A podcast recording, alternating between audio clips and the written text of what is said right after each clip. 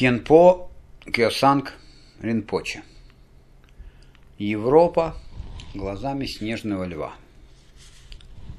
Глава о демократии.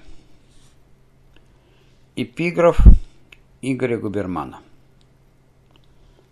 На наш барак пошли столбы свободы, равенства и братства. Все, что сработали рабы, всегда работает на рабство.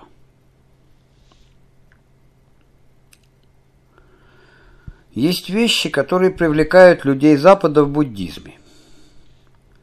Наше спокойствие, наш почти научный анализ ментальной сферы, отсутствие религиозной экстатичности и фанатизма. Есть, напротив, те, которые вам не симпатичны.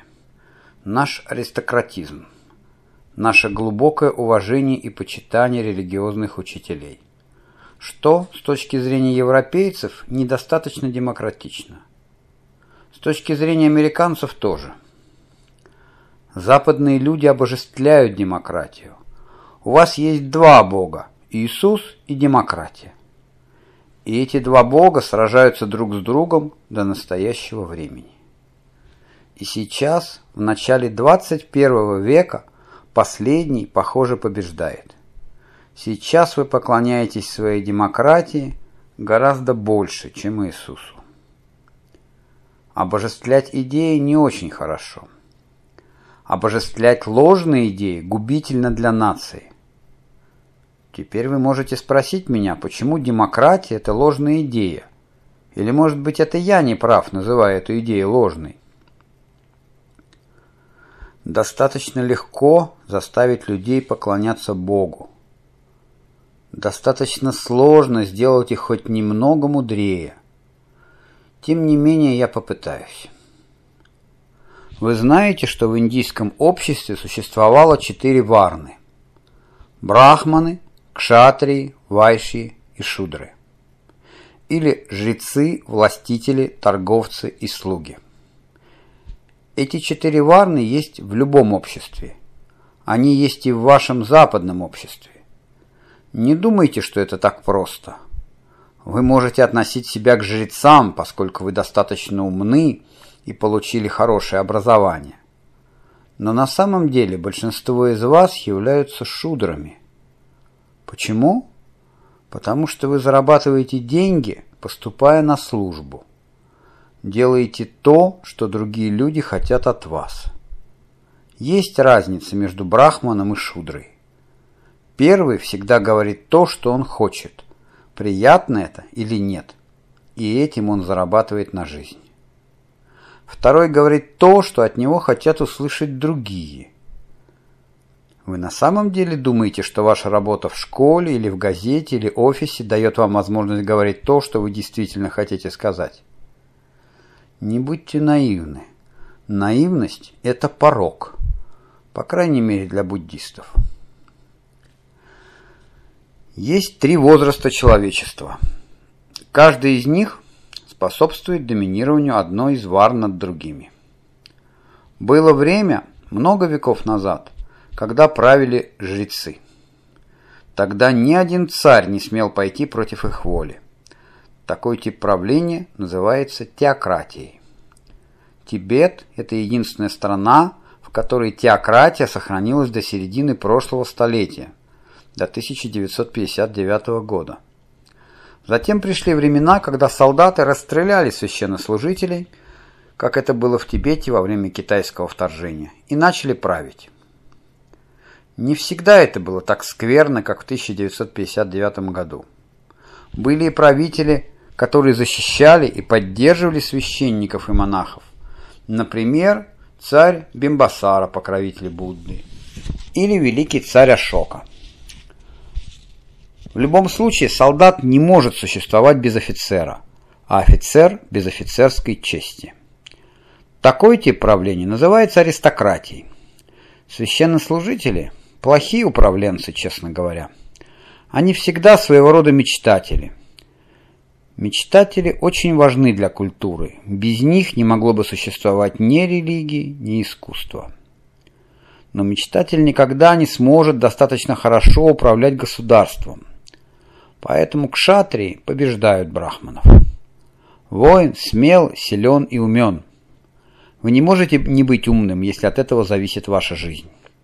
Не забывайте, что и Будда не был священнослужителем, он был кшатрием, воином. Он не был мечтателем ни один день своей выдающейся жизни. Он был превосходным управленцем и ученым. Однако люди устают даже от самого хорошего управленца. Лучших всегда немного. Запомните это хорошо. Никому не нравится, когда меньшинство господствует над большинством. Кроме того, при аристократии почти нет так называемой личной жизни. Бедным и гордым может быть рыцарь, но не торговец. Это так скучно быть бедным и гордым, или бедным и в страхе перед гордыми. И так совершается новая революция, и царей свергают с престолов. Теперь все хотят быть политиками, и каждый получает такую возможность. Выборы, парламент, митинги. Такой режим носит название демократии. А теперь помедитируйте. Я не имею в виду медитацию на Будду. Просто помедитируйте, то есть подумайте и проанализируйте. Вы когда-нибудь задумались, что хорошего всегда меньше, чем плохого? Просто купите наугад дюжину книг или фильмов, или послушайте дюжину лам, и убедитесь в этом собственными глазами и ушами. Честных, смелых и умных людей всегда немного. Все не могут быть умными и сильными. Эти все не могут не быть заурядными. Это и есть основная суть любой демократии. Власть посредственности. И к власти приходят шудры, слуги или рабы. Те, кто громче всех кричит. Самые грубые. Потому что именно рабы получают самое плохое образование или не имеют его вообще. Те, кто борется за свои права меньшинств, как это делают гомосексуалисты или проститутки. Те, кто, наконец, торжествует. Те, кто господствует над 3 четвертями современного общества. Те, кто постоянно заставляет других делать то, что хотят они, как в экономической, так и в интеллектуальной сфере. Потому что бывший раб не может не принуждать других, точно так же, как заставляли его самого. Он просто не может действовать по-другому. Рабы хотят похитить вашу свободную волю и сравнять вас с собою. И это демократия. Демократия основывается на 3 идеях французской революции. Свобода, равенство и братство. Эти идеи кажутся очень привлекательными, но на самом деле они вводят нас в заблуждение. Прежде всего, воин или священник не равен слуге. Слон не равен мыши. Вы заставите слона голодать, если будете давать ему то же количество пищи, что и мыши. Но это именно то, что вы, европейцы, сейчас делаете. Свобода. То есть свобода для рабов. Свобода сама по себе очень хороша. Но вы должны понимать, что рабы наиболее грубы. Кшатрии грубее брахманов. Поэтому первые подчиняют последних. Вайши грубее кшатриев. А шудры самые грубые. Самые сильные. Если вы отпустите на свободу и волка, и овцу, то волк убьет овцу. Если вы дадите свободу Бетховену и Майклу Джексону, последний восторжествует над первым. Бетховен и Джексон. Женщина и блудница. Человек с традиционной сексуальной ориентацией и гомосексуалист. Правильно говорите вы, европейцы, это демократия и свобода. Это естественная борьба за жизнь, и овца имела право бороться. Это ее вина, что она не имеет клыков и когтей. И все же позвольте мне не любить свободу такого рода. Иисус, ваш учитель, называл себя пастырем, а пастырь заботится о своих овцах. Он заботился о них, а вы нет». Братство. Рассматривать других людей как своих братьев – это очень хорошо. Но на самом деле никакое братство людей невозможно без чувства сострадания. Как вы можете заставить овцу поверить, что волк ее брат? Или наоборот? Вы бы хотели, чтобы ваша мать или ваша дочь считали лесбиянку или проститутку своей сестрой? Спросили ли вы ее, хочет ли она этого сама? Люди действительно могут быть объединены, могут стать друг другу братьями и сестрами. Но это братство начинается с воспитания в себе бодхичитты, искреннего желания достичь пробуждения на благо всех живых существ. С помощью дхармы. У рабов немного дхармы. Дхарма для них бесполезна, они находят ее скучной. О, вы, кажется, не согласны со мной. Вы говорите, что только демократия может защитить нацию от тирании. Хорошо, а теперь посмотрите на свою собственную историю. Вы помните Адольфа Гитлера, главу германских национал-социалистов? Вы помните, что фашисты были политической партией? Что националисты принимали участие в германских выборах в 1932 году? Что они выиграли выборы? Партия Гитлера победила на выборах 1932 года демократическим путем. Как вы смеете после этого говорить, что ваша демократия исключает кровавую тиранию? Или есть здесь еще те, кто осмеливается сравнивать его святейшество Далай-Ламу и Джорджа Буша, американского президента, который начал вторжение американских войск в Ирак. Его святейшество Далай-Ламу никогда не избирали. Его образование никогда не направлялось посредственными людьми или рабами. Год назад меня спросили, может ли лама быть избран членами религиозного сообщества и тем самым стать его главой. Конечно, может. Лама – это просто слово, условное понятие. Нет ламства, которое существует независимо, опираясь само на себя, где-то в воздухе или в небе. Вы можете выбирать любого ламу, которого хотите. Но уверены ли вы, что он будет хорошим ламой? Как вы можете убедиться в этом? Есть только один критерий. Ощущение, что вы становитесь лучше, следуя его советам. Самосовершенствование никогда не было очень простым делом. Поэтому слова ламы никогда не будут очень приятными для вас. Если вы достаточно мудры для того, чтобы выбрать человека, чьи слова вам не очень приятны, что редко бывает, тогда, безусловно, нет препятствий для выбора ламы демократическим путем. Демократия сама по себе ни плоха, ни хороша. То же самое верно и для всех других вещей, вы же знаете. Она хороша, демократия, когда люди хороши, и плоха, когда они плохи. Кто-то выбирает Будду, а кто-то Гитлера. Вот так и существует мир. Но настоящий лама, выбранный или назначенный, никогда не может быть сторонником современной демократии. Кто такой сторонник демократии? Это тот, кто позволяет пороку иметь свои права. Тот, кто говорит, что гомосексуалистам должно быть разрешено жениться. Кто признает права детей на непослушание и пренебрежение по отношению к родителям. Кто считает, что мятежникам должно быть позволено стрелять в солдат правительственной армии. Студентам теологии разрешено ничего не знать из Типитаки, Корана или Библии просто потому, что они им не нравятся. Сексуальным маньякам разрешено снимать фильмы. Извращение и неблагодарность, ненависть, невежество и вожделение допустимы и даже приветствуются в демократическом обществе. Потому что каждый должен быть свободен и пользоваться плодами свободы. Но такая свобода ведет к сильнейшему рабству, когда три корня зла становятся вашими тиранами, а вы их рабами. Лама – не тот человек, кто допускает ненависть, невежество и страсть. Он тот, кто их лечит, он тот, кто запрещает.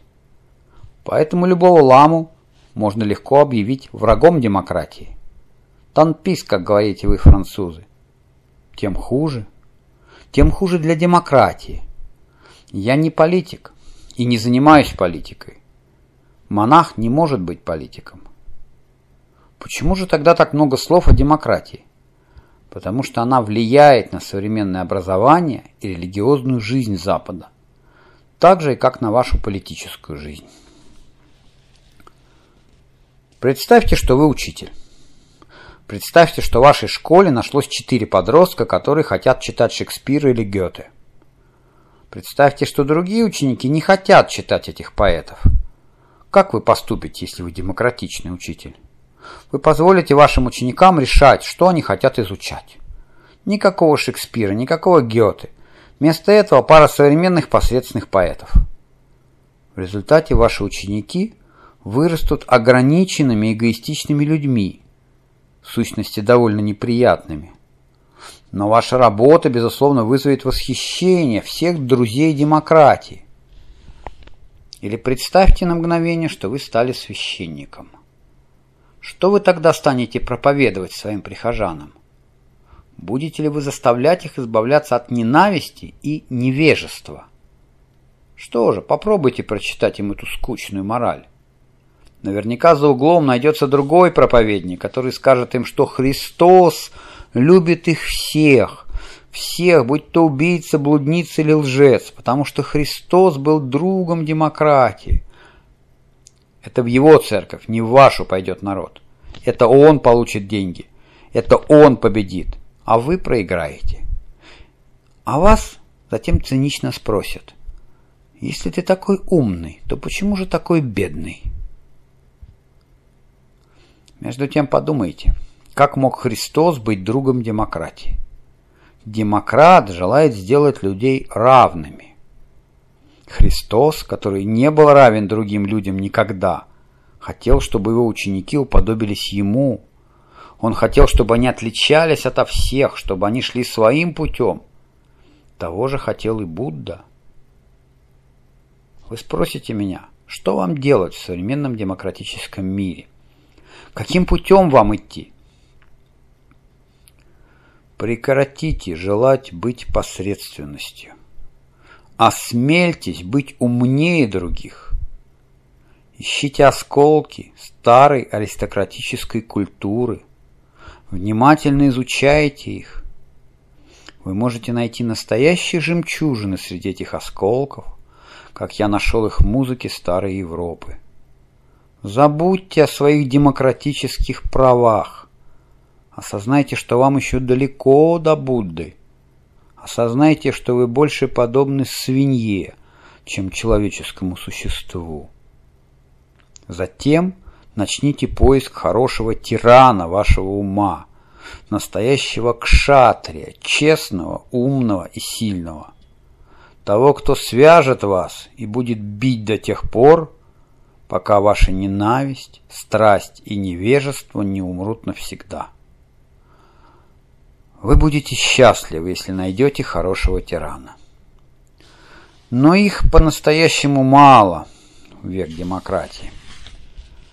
Поэтому станьте сами себе рабами и тиранами, если не можете найти другого. Свобода современного мира ведет к рабству. Но ваше добровольное рабство приведет вас к окончательному освобождению. Идите на войну. Идите на войну со своими недостатками. Никогда не забывайте, что ваши недостатки сильны, что они могут убить вас раньше, чем вы убьете их. Поэтому сражайтесь, напрягите все свои силы. Никогда не слушайте криков толпы. Толпа может казаться гораздо умнее вас, но именно вас, не их, убьют ваши недостатки, если вы будете прислушиваться к толпе.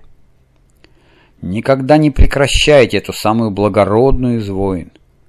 Вы победите рано или поздно. Это обещал Татхагата своим воинам. Вы не верите ему, Татхагате? Тогда во что же вы верите? В демократию? Жалкая вера. Не заботьтесь о защитниках демократии. Почему вы должны о них заботиться? Почему вы должны их бояться? Есть только одна вещь, о которой стоит заботиться. Окончательное освобождение всех живых существ. Есть только одна вещь, которой стоит опасаться. Порок. Так будьте аристократом, если и Будда был им. Будьте князем, князем собственного ума.